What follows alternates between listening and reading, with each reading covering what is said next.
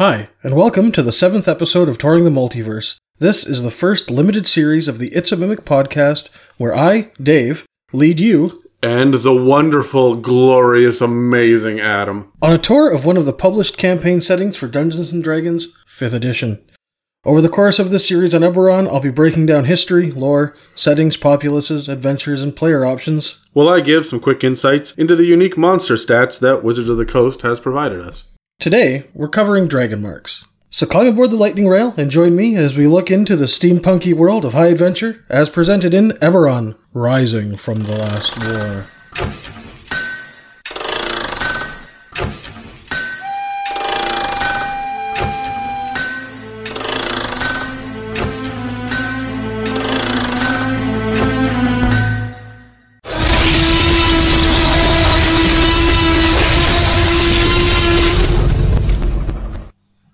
Dave, what's a dragon mark?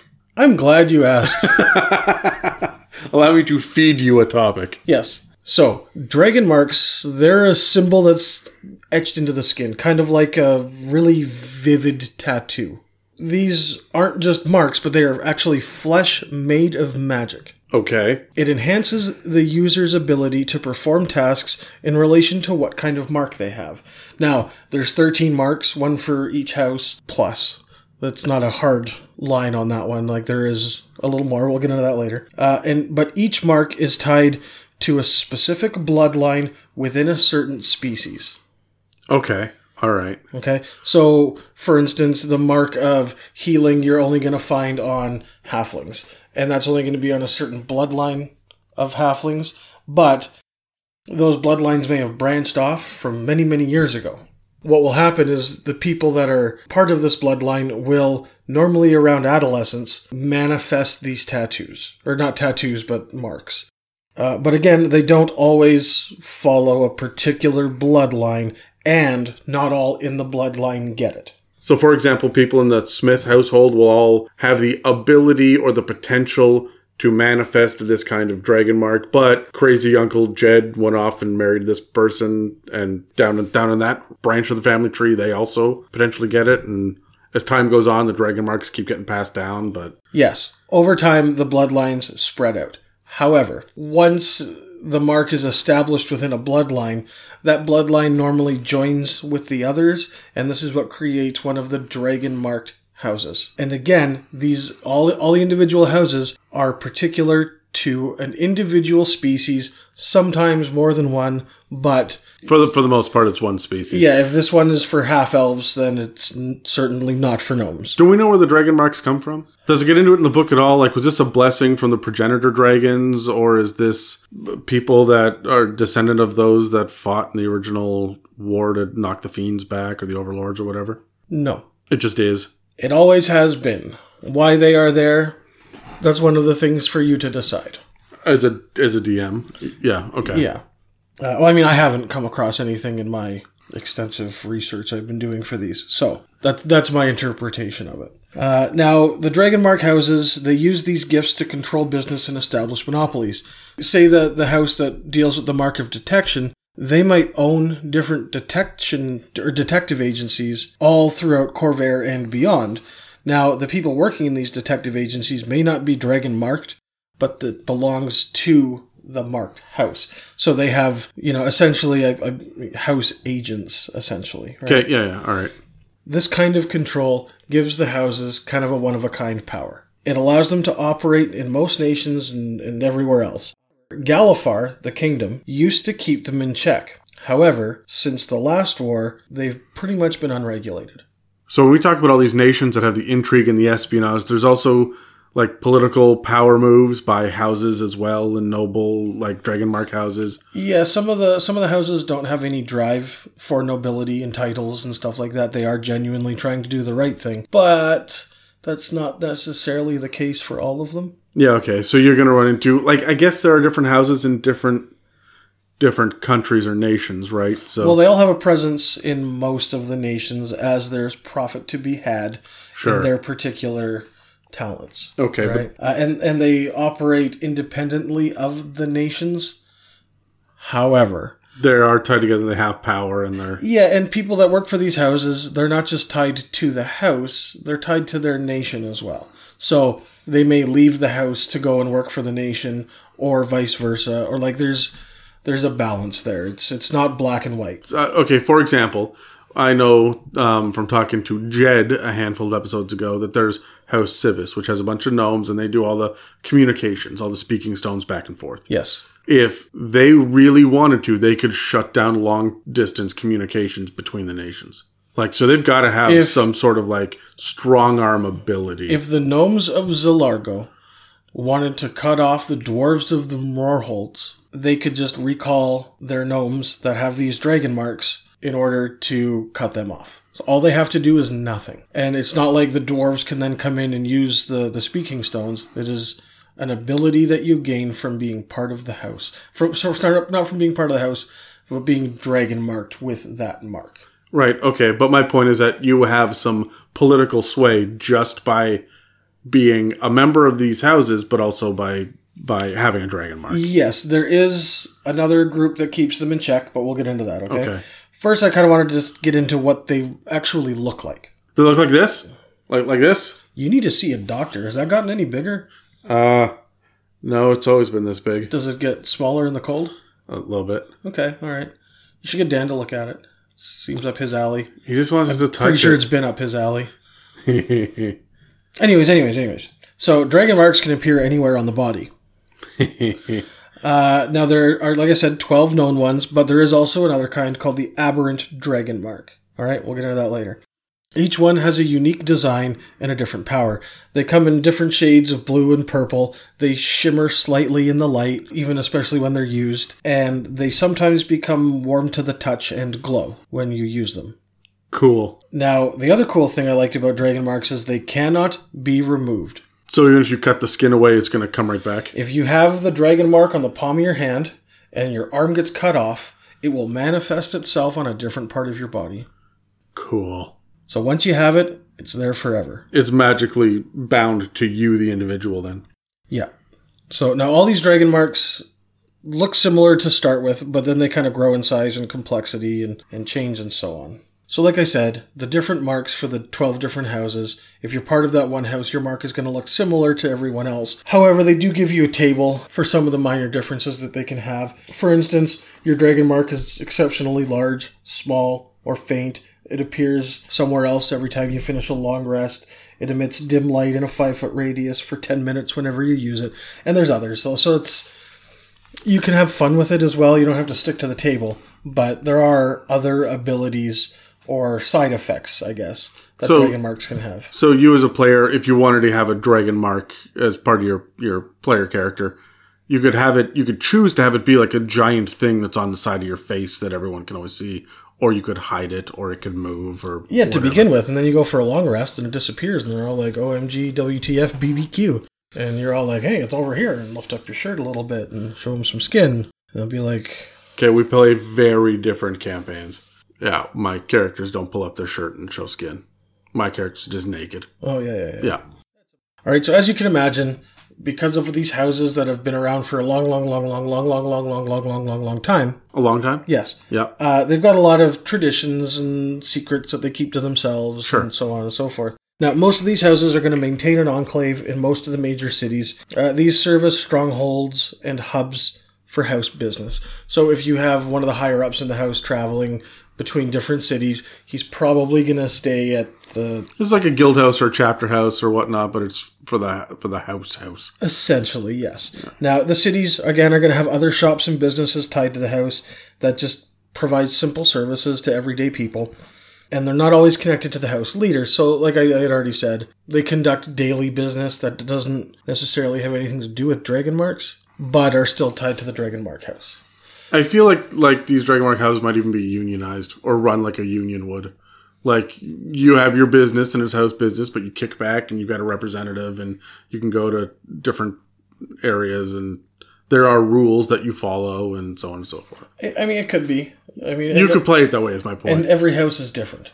Now, the heir to a house who manifests a dragon mark is allowed to add a prefix to his house name. So, for instance, Cannith is one of the houses. The the heir to the house, the leader of the house, he would go by de Cannith. It would be D apostrophe and then the, the house name. For a better example, uh, the house that deals with the mark of detection is House Medani. Their leader is Tralib de Medani. Sure. Okay. All right, everyone else in the house would just be Medani. There's no D apostrophe. Okay. Well, uh, sure. So there's an easy way to be able to, to Tell who the leaders are. And who has dragon marks. No, it's not everybody who's a dragon mark. It's just the leaders. It's just the heirs to the house that manifest a dragon mark. Okay, all right. So it's the the royal bloodline of each house. But this this can be confusing and complicated. Yes, it can. Like everything Eberron, there is a lot to it, and it is not very simple. But that's why I love it. So the house leaders have the prefix. However, there are also regional leaders of the house.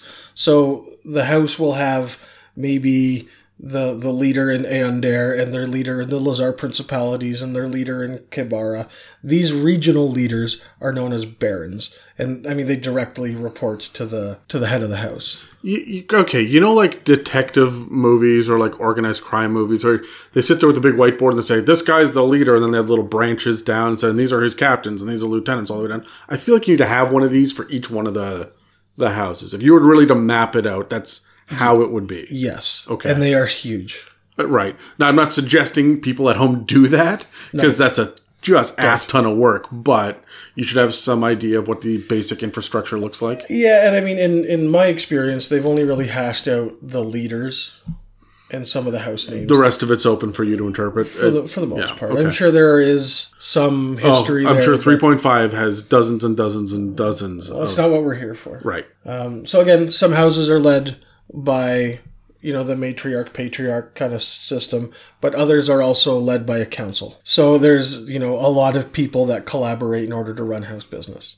Each house has an emblem. They're very different from each other, and they're just featured on their heraldry, uh, official seals, their crafted goods, and it's almost like a mark of authenticity. Sure. Okay. Okay, if you buy something from the House of Making, House Cannith, it might have the Cannith symbol on it, just to Yeah, you, you you flip over the old piece of china, you see what the what the manufacturer stamp or or the ink is in there, right? So that makes sense. Are these like coat of arms, or are they like the if there's an eagle, it means this, or like what are we talking about as far as symbol goes? Uh, one of them is a hippogriff. Um, another one is the eye of a basilisk. Okay, so these are more like the Game of Thrones banners than than anything else. Yeah. like that level of detail and Yes. sure. Okay, Now, to be very clear, these are not what the dragon marks manifest as. no, these these are house house things, not dragon mark things. Correct. These are house symbols, not the not the actual mark itself. Now, I said that there was another ruling body that kind of overlooks all of the My my body rules. Yeah. Uh, they are called the Twelve. Okay. Ooh. Now, this is a council. Their headquarters is in Korth, which, if you remember, is the capital of Karrnath. Uh, and it's, it's weird. It's this giant floating tower. It's not actually connected to the ground. And this is a council where all of the houses meet to discuss house business. And I mean, a lot of things require collaboration. Like, you're not going to necessarily, like for airships in particular, House Lyrandar is not going to be able to make an airship on its own. So they need to collaborate with the other houses in order to So you need like the house of making to be able to build some things for you. Exactly. You might want a speaking stone in it, so you need the house Sivis and so on and so forth. Yeah, so there there are things that require collaboration. This all comes through the 12. If a house gets out of line, the 12 reels them in. However, there, there is of course power struggles going on of course, yeah. uh, and so on. Now, I said before that these marks manifest in adolescence. Mm-hmm. So, what a lot of the houses will do are called the Test of Siberys. All right, it's a set of trials that's meant to force the manifestation of a dragon mark. Uh, they're different for every house, and it works about half the time.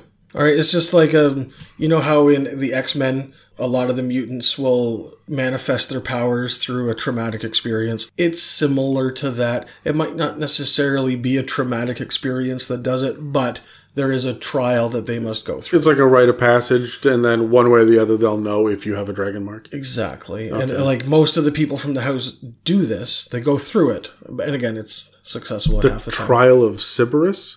Did I make Test of Siberys. T- test of Siberys. Yeah. Now, way back before the last war, there was another war called the War of the Mark. And this was when the dragon marked houses kind of got out of hand. Out of that, they have uh, produced what's called the Korth Edicts. Okay, again, Korth is the capital of Karrnath. Yeah. That's where the 12 reside. This prevents houses from owning land, owning titles of nobility, and keeping armed forces, with the exception of House Deneith, because they're the mercenary house. Yeah. Okay. Uh, and they were, they were established back when Galifar was formed. So they're as old as Galifar. They're only a thousand years old Sure. give or take. Uh, now, most of the houses presently feel that the edicts are obsolete and should be a thing of the past, but I mean, I feel like it's not written. However, it's heavily implied that this is just what they're doing to try to grab power now that Galifar has fallen and Khorvaire has split up. So, if you decide to use a dragon mark for the character you're creating, you have to understand that you are going to be bound to a certain bloodline. All right. If you want the mark of making, you're probably not going to be an orc character. You're probably not going to be a dragonborn. Okay. As I understand it, if you decide to have a dragon mark, it essentially replaces your sub race or your, your racial trait. You're still going to be a half elf, but you get special rules and Yeah. Instead of like, say you're a mark with a human, instead of getting plus one to every one of your stats, you would get maybe plus one to constitution and two to charisma. yeah, As a, a pulling a rabbit out of a hat on that one, that's not an actual. That's just a yeah. So just just that's an example. But you also get spells and you get special abilities and shit from a mark as well, right? Uh, yeah, of course. Uh, now, for instance, if if you were a human that got the mark of finding, maybe that gives you dark vision as well. So it's not just your base stats; it gives you additional abilities. Uh, and racial features. Then okay, cool. No, I really like that. So once you choose your dragon mark and tie yourself to that bloodline, you're really then left with the decision to make on what your relationship is going to be to that particular house. Uh, and there's a few different ones. The first one is foundling. Foundlings, they their ancestors left the house ages ago, uh, and they no longer have any ties to the house. You may not have known that you had ties to the house. It may have just manifested itself when you were, you know, out farming in the field at the ripe old age of 15 or whatever. But at the same time, it could all you could also very much know that you had left the house and, and your bloodline hails back to to the big dragon Mark house. You just don't want anything to do with it. For example, like you're all entertainers, but you used to be in Cannith, which is the house of making. You're not interested in forging or crafting, so you went off to do something else. Correct. Now, if you're going to use this one, there are so many options and directions that you can go with it. Talk to your DM, or if you're the DM and you want somebody to talk to your player, uh, because this is going to really railroad your direction, but it's going to give you a wide variety. Most of the backgrounds that you're going to use for this kind of character are going to be like Outlander, Urchin, Acolyte, Hermit, stuff like that. Sure. Okay. Yeah. Yeah. That makes a lot of sense. You could also, I mean, you can find a way to make it whatever you want. Of course, you can. These but are, it just it just naturally lines up to head in this direction. We're leaning in one. Yeah, when when you pick a dragon mark, it really does a lot of the work for you. It eliminates a lot of the potential other choices you make.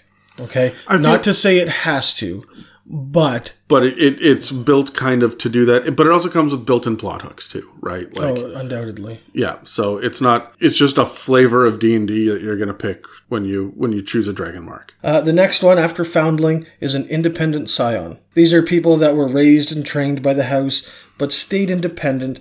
They don't have special privileges, and they don't have responsibilities to the house. Okay, so these would be good for like guild artisans, entertainers, sailors, soldiers, that kind of thing.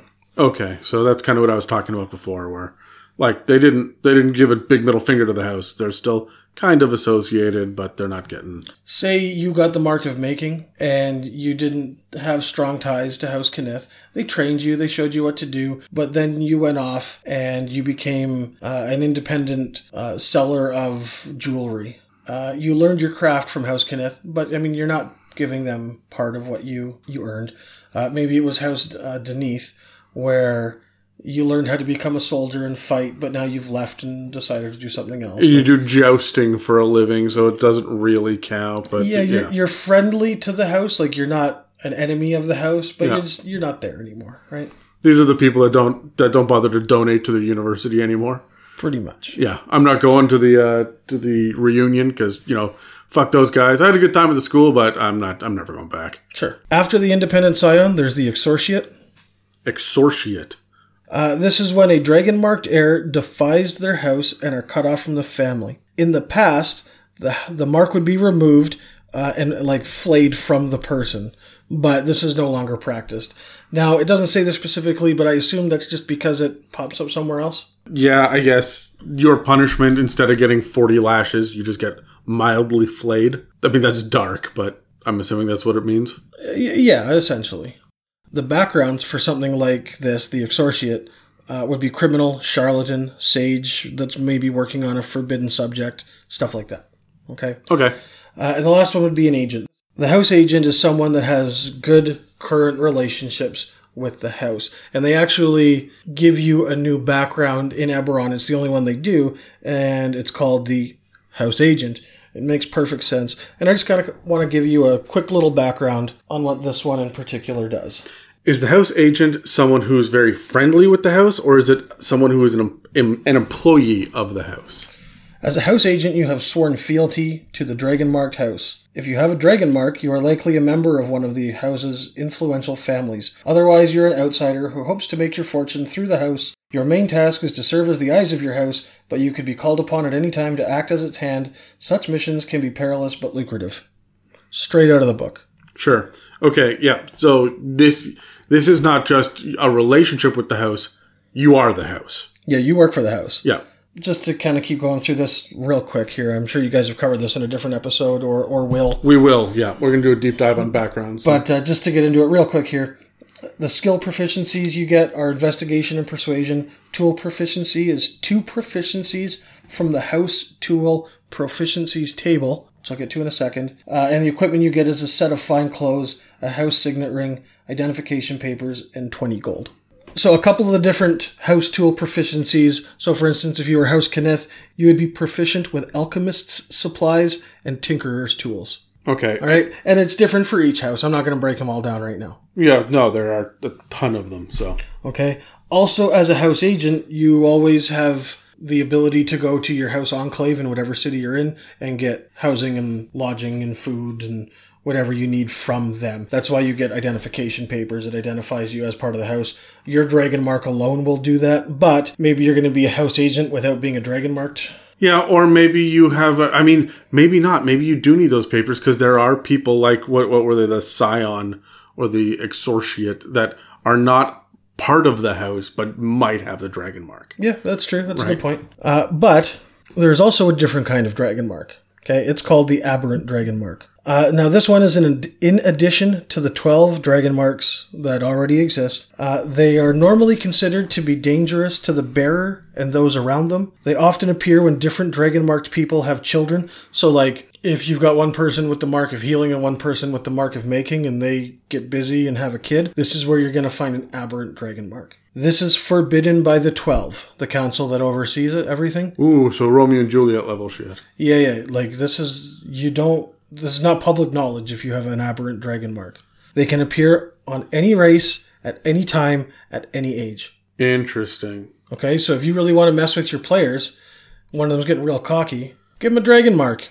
Make it explode. Well- It'd be cool. There are going to be some races. I'm thinking specifically the Volos races, like li- lizard folk, for example. There are no lizard folk dragon mark houses. So would they be able to actually manifest an aberrant dragon mark? Because it's when two houses mingle, right? It's when no in two houses when people Well, when two different marks mingle. But I mean, I guess, if yeah. these ones are gnomes and these ones are humans, you got to be a human or a gnome in order to get that kind of aberrant dragon mark. But if like if we know that we have got elves and then so on and so forth, no warforged has a dragon mark and cannot get an an not yet. aber an aberrant one. Maybe they could. They can a- appear Warforged on any breed? race, anytime, at any age. Hmm, I because the Warforged are a young race, maybe it's very uncommon. Maybe there's your plot hook right there. So it doesn't necessarily have to be tied to two houses, bumping uglies. No, Okay, no, no, no. And that's just a common way to yeah, it's it's more common than not. sure. That's that like that's how you would traditionally get it, but it's not the only way. Uh, also, no two dragon marks are alike. So if you've got uh, House Sivis, and House Deneith, they get together and make a baby, and then two other people get together and make a baby from the houses, and they both have aberrant dragon marks, they are not going to be the same. Okay. Yeah, no, I'm with you. Okay? And they might not necessarily have an ability tied to either of the houses. Sure. Yeah. Okay? What kind of abilities can you expect with an aberrant?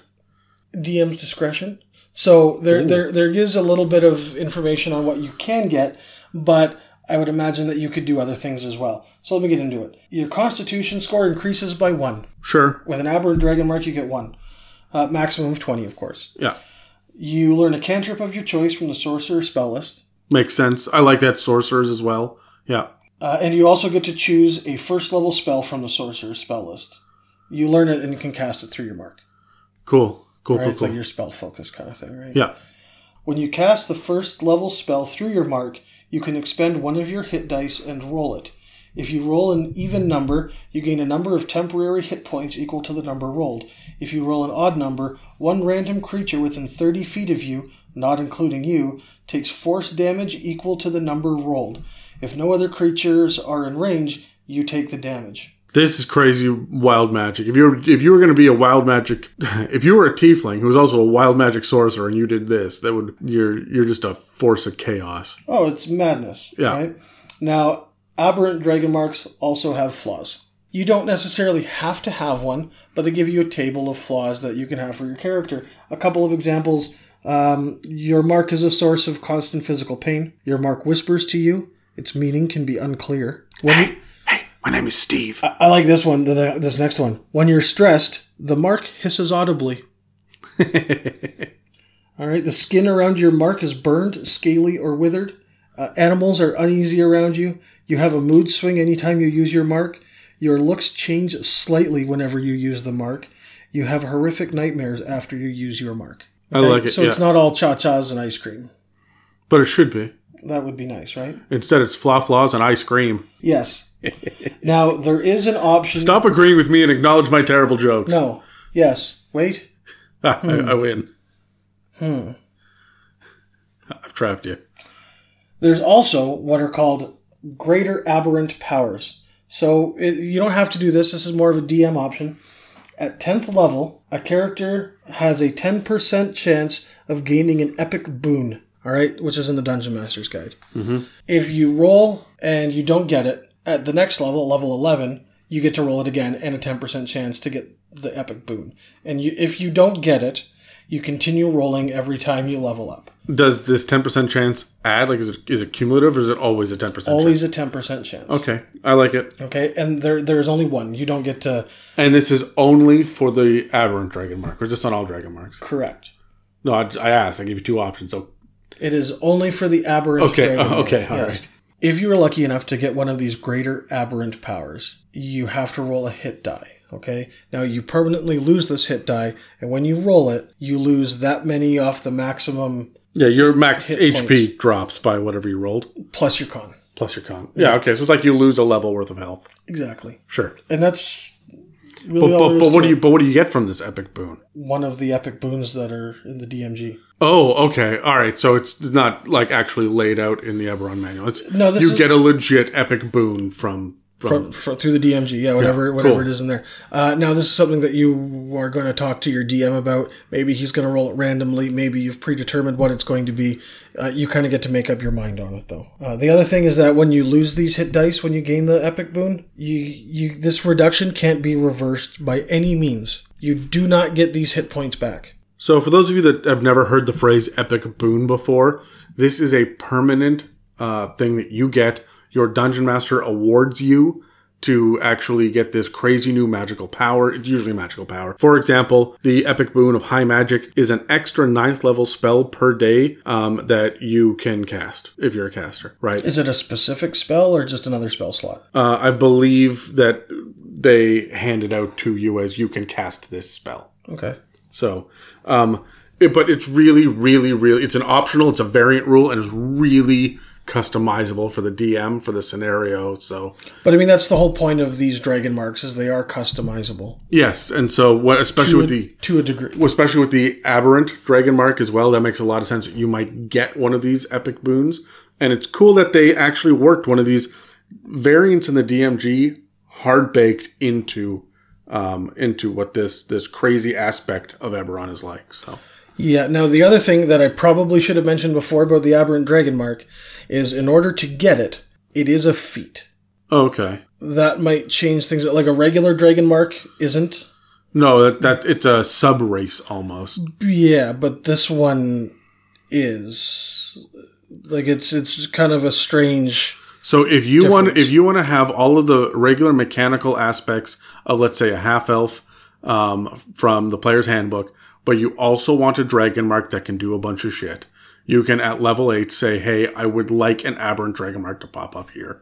Instead of my ability score improvement. Whereas you cannot do that if you already decided to be a half elf with the dragon mark. You can only get one kind of dragon mark too, right? Yes. Okay. Now, as a DM, I might play with that a little bit, and I might work the regular dragon mark rules, not rules, but Aspects, aspects features. into the aberrant. So if you want to manifest one instead of gaining an ability score, maybe you have to go through a test of Siberys. Sure, but I mean that's up to the DM to Yes, work that's all that DM this- discretion, yeah. right? Like work it in. If you just want to give your guy and he, he brings it up overnight, great. Nothing wrong with that either. It's like taking an, uh, taking a multi-class level in sorcerer. Sure, you just sitting on the on the privy one day. Now you have magic. Yes. Uh, now, aberrant dragon marks used to be a lot more common, but the 12 houses united together and started a bit of an inquisition. All right. That never works out, and as you hope it would, This was the War of the Mark. Ah, because nobody expected the Inquisition. Now, since the War of the Mark, uh, these aberrant dragon marks have become quite rare. However, they have had a resurgence since the Mourning. Oh, because everybody freaked out. End of the world. There's this giant poison cloud. Let's bang. Uh, yeah, sure. Probably. Could be. Maybe. How long ago did the Mourning happen? Like four four years Four ago. years ago, yeah. So you're probably not having adventures with aberrant dragon marks. This is probably some sort of inherent magical thing in Eberron. There's not just a whole bunch of bang babies popping up. Well, again, they can happen at any time, to any race, at any age. They could come out with an aberrant dragon mark, hmm. right? These are not manifested in adolescence. They could be, but they're not necessarily. oh, you get an aberrant dragon mark in the womb, and all of a sudden the like mother who is Starts not even- glowing through yeah, yeah, yeah, who's not even like Yeah. involved in the dragon mark houses, just like what the shit. Honey, there's a weird light coming from your hoo ha. Does this look funny to you? wah wah wah wah. Wom, wom, wom, wom. All right, so there's lots of room for interpretation on this one. Jesus, what is this podcast? All right, continue. That's really the basics that you need to know about dragon marks. Next week, I'm going to break down a little bit more of the houses. Sure. And then at the end of this series, we're going to get into the specific dragon marks themselves. Yeah, yeah. The next one, I'm going to. There's 12 of them. There's 12 houses. I'm just right? going to. So many. Yeah, it's going to be real quick and. yeah, we'll, we'll rapid fire through them. Um, let's grab our dice then and let's talk about what about dragon marks really attracts you to this idea in the first place. And do you like this? Is this something that you would drop into a homebrew campaign if you could? Let's Let's let's, roll. I got a five. 17. As a player, this is really cool. It gives you more. As a DM, no, get it away. I don't want to keep track of this. Why? I'm a lazy DM. Oh, you and Dan are the same no, then. I prep.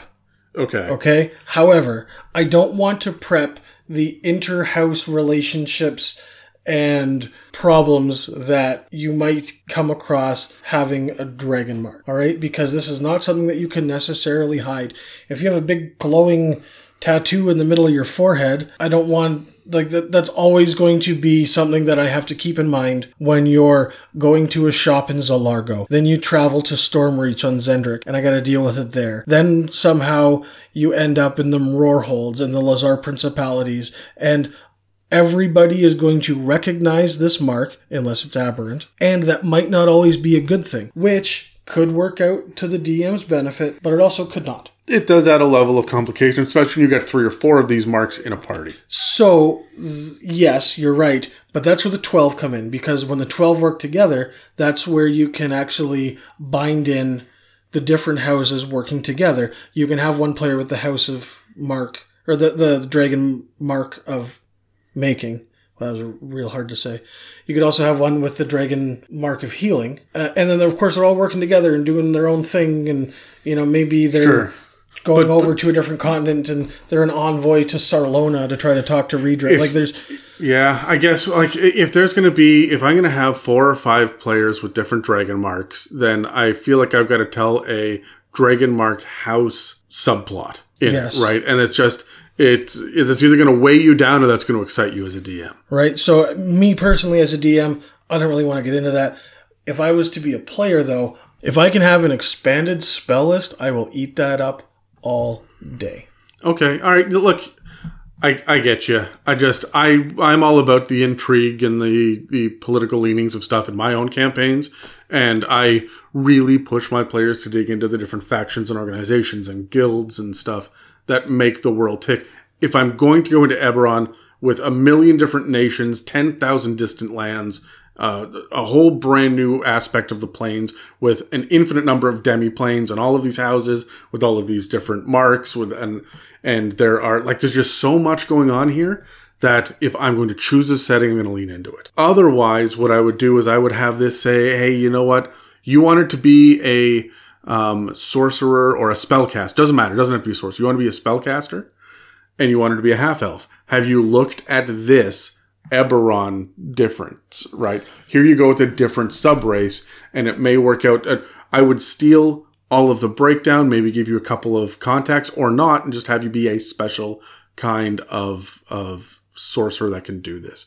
We talk in a in a, one of our sorcerer episodes about one of the options uh, in Xanathar's, which is about the your spellcasting uh, mark, the sign of the fact that you are a sorcerer. Your sorcerers, what do they call it? Sign of sorcery, I think. Right, and it is a birthmark or something that happens. Your eyes glow when you cast spells, whatever. Why not have it be a dragon mark? Yeah, you could. Right, and uh, you very likely could. And I really like that. You're right. From a player's perspective, that's really attractive. But as the DM's perspective, like it's, I want my players to be able to interact with every house and be able to go on missions that might not might not necessarily be in line with the house, right? Like I've got to I've got to really work my story around to fit all of these different aspects that I never would have thought of before. Right, but would It adds an extra step, which again, I'm a lazy DM. I don't mind prepping. Dan. But I got my limits. but if you're doing a homebrew campaign that's not on Eberron, Yeah, I'd let them do it. yeah, you absolutely would. Sure. Do you worry that this stuff is going to promote power creep? When you stack this up against a draconic bloodline or a wild magic sorcerer, this just a dragon mark race. You put it up against what a human or a halfling can do. Like this, this feels more powerful, right? And I know that Eberron is high adventure, high fantasy, high magic, high power. Does, does it feel imbalanced? I would not use the word imbalanced. More powerful, probably. All you're getting is a different stat block, a couple of different abilities, uh, and an expanded spell, Spell list. list. Yeah. Right. So, like, is it is it that much more? Well, when you stack it up against something like Dragonborn, it really is because the Dragonborn stat block sucks. No, I get that, but that's that's another reason why, as a DM, you got to really be on the ball with this because now this it just gives you more. You had an episode about attacking the character sheet. Yeah, This gives you more to attack. it does, right? And right? So as a, a, a DM can use this to his advantage, but might not necessarily. Like, let me tell you again, as you all know, three point five Dave here, right? Uh, power creep was prevalent in three point five. Like that's what it every new book was, everything was outdoing the other because ones. everything's stacked on this. Yeah. Like not everything, but like it just it A lot of it, became yeah. so much, and that's one of the reasons why I love fifth edition is because it really makes it a little more simplistic. You're not doing as much math. You're not It flattens the math. We are seeing power creep come in now. Sure, it is, and this probably counts as power creep, but it It's far more subtle than in some of the other editions. it's far more controllable. You're not fundamentally changing the class like a prestige class would. What it is is just giving you a little bit extra, and in some cases, it's taking things away in order to give you these new things. So, although you are getting extra, at the end of the day, you're coming out ahead. It's not that far ahead. sure, okay. Again, you're right. It does stack with other things. You can still min max with it, but it, this is also really going to balance things out too. For example, if you've got something like a life cleric, which is just the best at what it does, and a conjuration wizard, and uh, the bear totem barbarian, these guys are really like exemplary e- examples of what they can do. And then you've got over in the corner uh, rogue scout, right? Give him a dragon mark. Give him a dragon mark, bang, he's gonna. Get get a little bit more. It, it, this could rebalance a party if you're It if could be a tool, not a burden. yeah if you've got a um, if you've got a combat heavy campaign and you've got a mastermind in it, right? The mastermind is all about social and and role playing aspects and and mechanics. But you guys are just in dungeons all of the time, and Aberrant Dragon Mark could be a good way to just give them some sort of crazy magical bullshit, whatever it is. You don't even have to call it a Dragon Mark. You just give them a sign of whatever and steal it out of the Eberron book. Yep. I really like these. Like that's the thing that I would grab more than anything else is the Aberrant Dragon Mark because it feels like I could drop that into anything. I could hand that out as rewards for hey, we we go off, we have to talk to the priests at this temple or whatever in the homebrew campaign. The gods come down and bless us and give us special insignias upon us, and I can change what it looks like. Yours is the eagle, and you get great eyesight, and also bam. And I just take everything out of the aberrant dragon mark, right? Like Yeah, you could even make these like, say you're just for picking a, an organization, the King's Guard, and when you get uh, indoctrined into it, they give you a tattoo and imbue it with magical powers. Bam!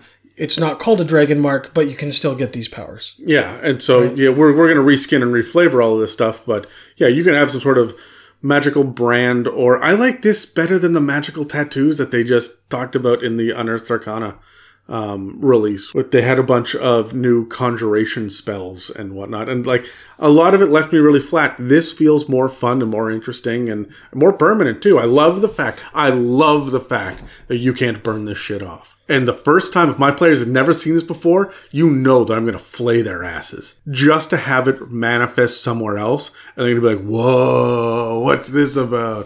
Whoa. And like, it's going to be a really cool moment for them to know that they've got this magic now, like imbued upon their essence or soul or being or however you want to. Yep. You want to flavor that. So that's a lot of fun. I really like that. Yeah, me too. It's great. So what I wanted to do, um, are, are you do you have anything else, or can I move on to I'm the good. monsters? All right. Monster. monster. Um, what I wanted to do originally was talk about the Eberron dragons, but there's not a single dragon listed in the back of the Eberron book. Nothing from Argonnessen, nothing on progenitor dragons, which I assume would be a CR50, right? They're the freaking, they literally are the world. So I know that I talked about Inspired last week. What I'd like to talk about now are the Quori, but I'm going to give you an option here, Dave. Sure. So, just as a quick recap, um, the Quori are from Dal Quor, and that is the plane of dreams. And it's currently dominated by a dark power known as Il Lashtavar, or the Dreaming Dark. Sure. Not to be confused with the organization, the Dreaming Dark, that has infiltrated Eberron Yeah, that we talked about in the last yeah, episode. but but they all serve the the this El, uh, Il Lashtavar, right? Sure. So Il Lashtavar is served by a host of aberrations that are the embodiments of dreams and nightmares, and they're called the Quori. Because it's difficult for anything to physically travel to or from Delcor, Quori are uh, in Eberron, and they're typically encountered while possessing a host body. So you don't really get to see their true final form. You run into them as people are possessed. The inspired are the most common ways of, of seeing this because they're typically some sort of willing host for the quori, and we talked about that last episode. Yep. So there are three kinds of quori. There's the Hashalaq quori. This one is all about lore masters and judges, and they're commonly known as dream stealers. They can compress and configure their hundreds of translucent tendrils to form a wide range of simple shapes. And a point of blue light suspended within its tendril uh, serves as the Hashalaq's sensory organ, which can be moved around to suit the creature's current shape, which is super creepy. Yes. Yeah. That's Yeah. So so that's them. They are CR9. That's that's Okay. the first option. The next one is the Kalaraq Quori, which is the most powerful one. Um, they're also known as eye benders. These are entities that are formed of pure shadow that is outlined by like a little nimbus of energy, and a host of disembodied eyes whirl around a Kalaraq, each reflecting a consciousness the creature has consumed. interesting. Yeah, they uh, guide the quori race, and the Devourer of Dreams, who is a personal emissary of the Dreaming Dark, is a Kalaraq. So, although other Kalaraqs never fight one another overtly, each has its own agenda, and each hopes to someday seize the throne of the Devourer of Dreams. Because of this internal conflict, you don't usually run into these guys because they don't leave uh, Dal Quor. Sure. Um, but it is known to happen very infrequently. These guys are CR 19. Oof. Okay. And the last one is the Tsucora Quori. These guys are nightmare creatures. Their headless torsos are covered with eyes and twitching limbs, including two massive arms that end in powerful pinchers. They also have a serpentine tail tipped with a vicious stinger. They're cruel, they're calculating, they enjoy the power that they wield over others as they concoct elaborate sc- uh, schemes to advance their own positions and discredit their rivals. They are consistently, relentlessly scheming about everything, and they always hope to be reincarnated as a more powerful servant of the Dreaming Dark. They want to become the Kalaraq. Uh, as such, their plans are often focused on the ruination of competitors as they're furthering Il Lashtavar's plans uh, in any way that they can. When they aren't serving in the cities of their nightmare realm, they hunt the dreaming spirits of mortals. Cool. They're also fearmongers. Yeah, I think I know a few of those. Uh, their ability to manipulate the fears of mortals uh, sees often sent to Eberron as inspired. Nothing keeps humanoid chattel in line like fear, and Tsucoras are the masters of manipulating the uncertainty of mobs and high ranking officials alike. So just having these guys around brings paranoia. These guys are challenge rating 7. Okay. Which stat block do you want me to get into? The Kala, the the the CR19, the Yeah, big yeah, guys. So these guys are lawful evil, um, which is pretty straightforward and on the nose because they're all about the dreaming dark and supporting him as much as they can. They've got an AC of 18 uh, because of natural armor. They've got uh, 161, so 19d8 plus 76 hit points. I mean, your CR19 is what you're going to get. Their speed is 30 feet. Their fly speed, however, and they can hover, is 60 feet. They uh, have a normal strength, but everything else is through the roof. The next lowest is con with an 18. Dex is 21, and then intelligence 23, wisdom 24, charisma 25. These guys are nuts. They have huge saving throws. Their skills are deception, perception, and persuasion. Their damage resistances are get a pen, cold, necrotic, poison, psychic, and the standard non magical attacks. Their conditioned immunities are blinded, charmed, exhausted, frightened, grappled, paralyzed, petrified, prone, and restrained. Because these things are incorporeal creatures, you're going to fight uh, uh, and inspired and then have one of these guys pop out as the final form, right? So you're not going to even if you were to like petrify uh, and inspired and hold them down, and then you you turn them to stone and they technically die. The quori will then float out and fuck your day up. They have true sight of 120 feet and a passive perception of 23. They speak every language ever and have 120 foot telepathy. They can't be surprised as long as it's not incapacitated because they can see everything. They're also incorporeal, which I mentioned, which means that they can move through other creatures and objects as if they're difficult terrain. But of course, you take 1d10 force damage if it ends its turn inside an object. You do have the ability to cast Arcane Eye at will, and you have Clairvoyance, Confusion, Dream, and Eye Bite. Your spell save DC is 21, and you got a plus 13 to hit with spell attacks. So this thing packs a fucking punch. Magic resistance, because of course it does. It has two main attacks, but it has other actions that it can do as well. There's the Arcane Blast, which is a ranged spell attack, plus 13 to hit, 120 feet, uh, and it does 1d10 plus 7 force damage. Or there's Soul Binding, which does, again, plus 13 to hit, but this one's a melee spell attack. Uh, you can hit one target and you do 4d10 plus 7 necrotic damage, so it's not force anymore. If a creature is reduced to zero hit points from this attack and they die, then it has its soul imprisoned in one of the quori's eyes.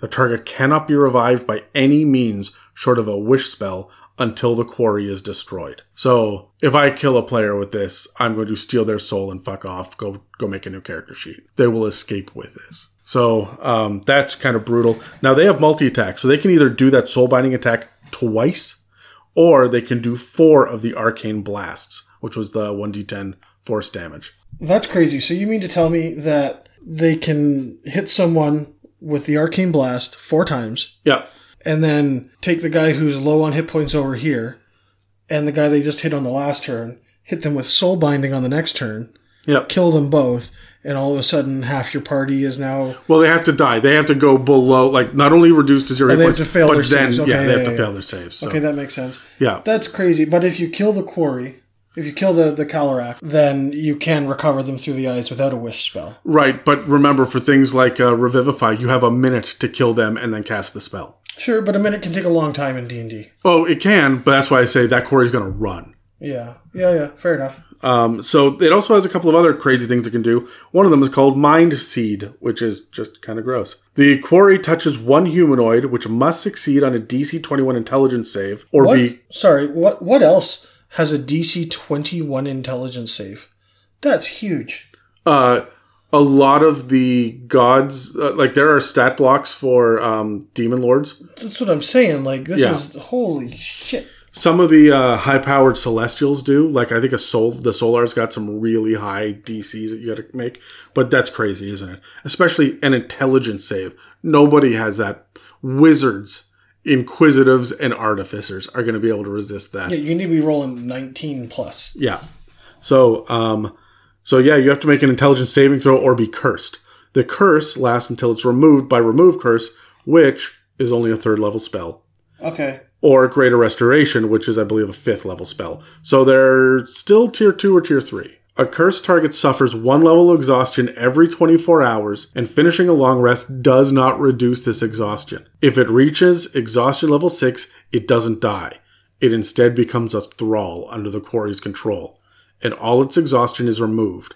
Only the wish spell can free the thrall from this control. So if you don't have access to remove curse or greater restoration, you've got five days to do it. Because on day six, you just become a, became an agent of the bad guy. And you can only get rid of it with a wish. Yeah.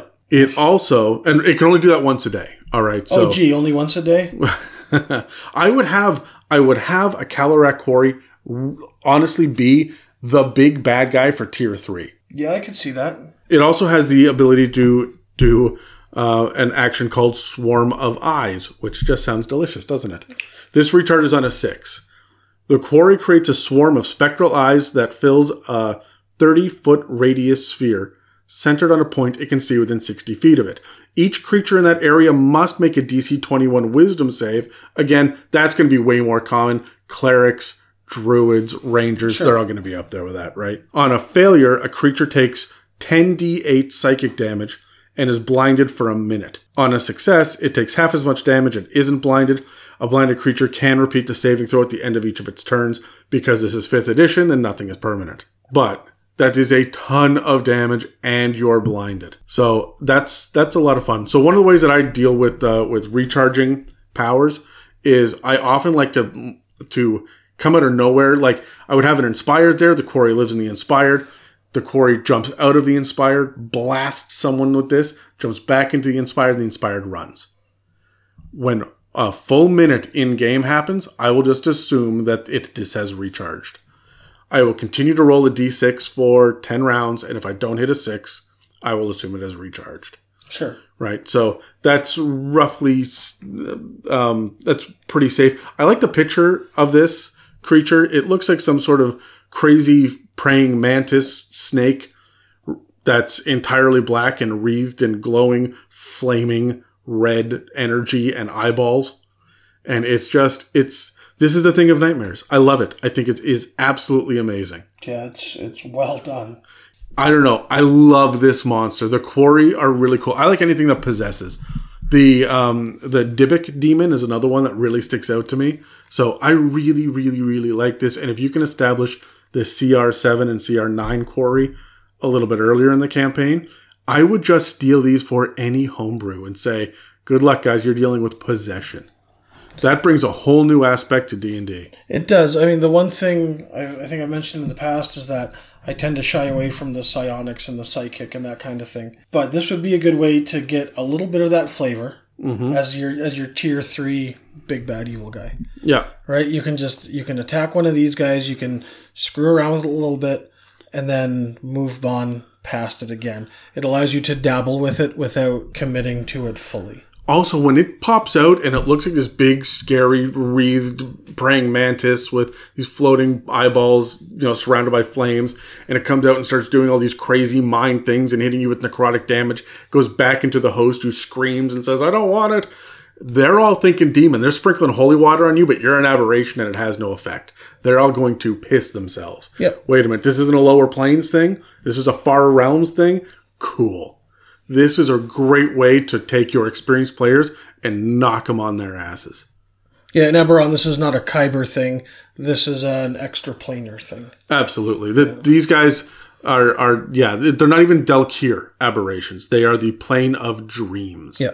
And they're, and they're nightmare creatures. What's interesting is none of them are dream creatures. They're all nightmare creatures. That's what all the stat blocks are. Because, I mean, that's what you would fight. In theory, there are good quori as well, but we don't really get to see them. All right, was there anything else with them? Um, well, I could talk about these guys all day. Well, sure, I, but let's.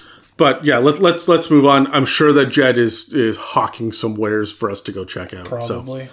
Anyway, for those of you listening at home, this series, as well as other role playing series, um, are available on the It's a Mimic feed on iTunes, Spotify, and YouTube, and lots of other podcast apps. So don't forget to follow or subscribe on whatever app you're listening to.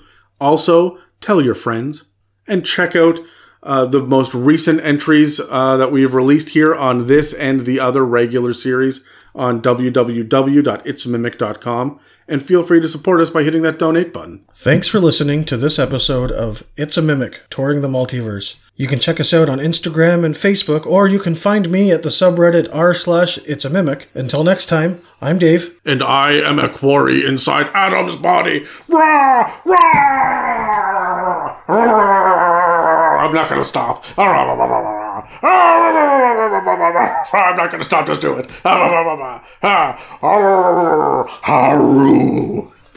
And we'll be back with more Eberron information and crazy adventure inspiration next week. But first, let's go see Jed. Okay.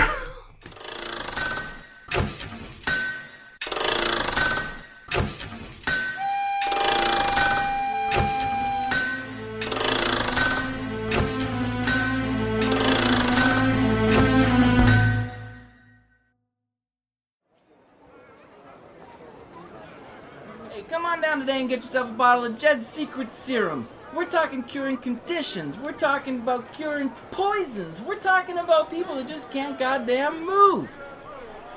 Hey, Adam and Dave, I see you over there. You better not be hiding from me. Your old pal Jed. Ah, oh, I wouldn't hide sauce. from you, Jed. God damn it. Okay. Hi, Jed. Hey, how are my two favorite pricks? How you guys doing? Oh, actually, no, we're doing great, Jed. How are you doing? Hey, I'm doing all right, but that's uh, that's pretty run of the mill for this guy. Always on top. You know what I mean? On top of what? Or who? Fucking anything and anybody. I believe that. All right, let me ask you two a question. All right, Are you guys tired of dealing the same old damage? I mean, sometimes. Yeah, maybe you're looking to add a little flair to the fight, Yeah, what do you got? fellas. Have I got a wooden rod that will fit right up your alley? Tell me more. My interest is piqued. My interest is peaking. All right, cut from a tree infused with extra planar energy. This imbued wood focus will add a little oomph to your spellcaster's delivery. Using this item as your spellcasting focus deals extra damage of many different varieties, from fire to necrotic to lightning and thunder. Depending on what species of wood, we can bring a whole bunch of shit to the table. That sounds awesome. Yeah, it's not so bad, hey? To me, it just looks like a fucking piece of wood, but uh, it's not bad. Yeah, I would be interested in that. Got anything else? Yeah, I mean, uh, from the looks of it, you guys are kind of seeming more of uh, the the defensive uh, type here. Would I be right in saying that? I uh, yeah, sure. I think we're tired of being offensive. Oh, I never get tired of that. Fucker. All right, whatever you tell yourself, David. Nevertheless, behold the orb of shielding. Shielding, yes, shielding. If any spellcaster is tuned to and holding the orb when taking damage, the orb will reduce the blow if it's made of the corresponding planar material. Interesting. What do you mean by that? Well, this thing here, it's made from uh, many different types of planar materials that are out of this fucking world, believe me. What's this one that you've got right here? This one here is Mabaran Obsidian. It's gonna protect you from all necrotic damage. But say you get attacked with force damage, this shit's not gonna do a damn thing forward, you know what I mean? Yeah, that, that's cool. So this obsidian only comes from Mabar? Yeah, this obsidian is very exclusive to Mabar. Oh, that's pre- that's pretty cool. Yeah. Yeah, it is fucking cool. And if you're constantly finding yourself in dangerous situations, either of these wondrous items will aid the bravest or not so brave adventures. This isn't that uh isn't that big either. I could just hold this in one hand. Sure, yeah, I'll take one of these. How much? Um, I think uh, I think I'd probably let this go for about ten gold piece today, Dave. Adam. Oh, uh, yeah, absolutely. Do you have one that protects from radiant damage? Maybe from Irian? Um, let me take a quick look here. All right, is that okay? Yeah, it doesn't look like I got one on me today, Dave. But uh, you come back, I'll get you one. All right, pre-order if you All will. right, all right. Sure, that sounds good to me. Yeah, okay, all right. So just to make sure you want an Irian quartz. Yes. All right, sounds good. It's gonna be ready for you next week, David. Do you need it uh, packaged as a gift? Uh, yeah, a gift receipt, please. All right, that's uh, twenty extra gold pieces. I don't mind paying for quality. All right, Dave. So your total for today is gonna be twenty-five gold pieces. All right, all right, here you go. Oh, thank you very much, my good sir. I well, if there's anything else I can do for you, boys. I want the necrotic one. You want the necrotic one? Do you want the the gift wrap in uh, receipt, all that fun stuff? No. No, you're. What you saying? Like it's a bad fucking deal? You're saying it? What are you calling me here? Stop stop trying to rip me off. You I'm know not what? trying to rip God you off. it, You Jay. guys come here all the time. You barely spend any money. I'm just trying to fucking make some, okay? Yeah, right. All right, ten gold pieces for the for the necrotic. We're good to go. There. Good. Here you go. All right, thank you very much. Thank you. Well, it was great seeing you again, boys. And if uh, you come back next week, we're gonna have a little bit more of the rarer items on for sale. All right, sounds good. I'm I'm curious. Yeah, me too. Hey, it's gonna be a good one. Up the alley of all adventurers, not just Dave. All right, bye, Jed. Hey, see you later, Adam. You have a great evening. Hey, you know we take gold, we take copper, we take silver, we take IOUs, we take your mother, we take your children, whatever fucking works. We just gotta make a deal, huh? Come on down to Jed's today. We'll take care of you.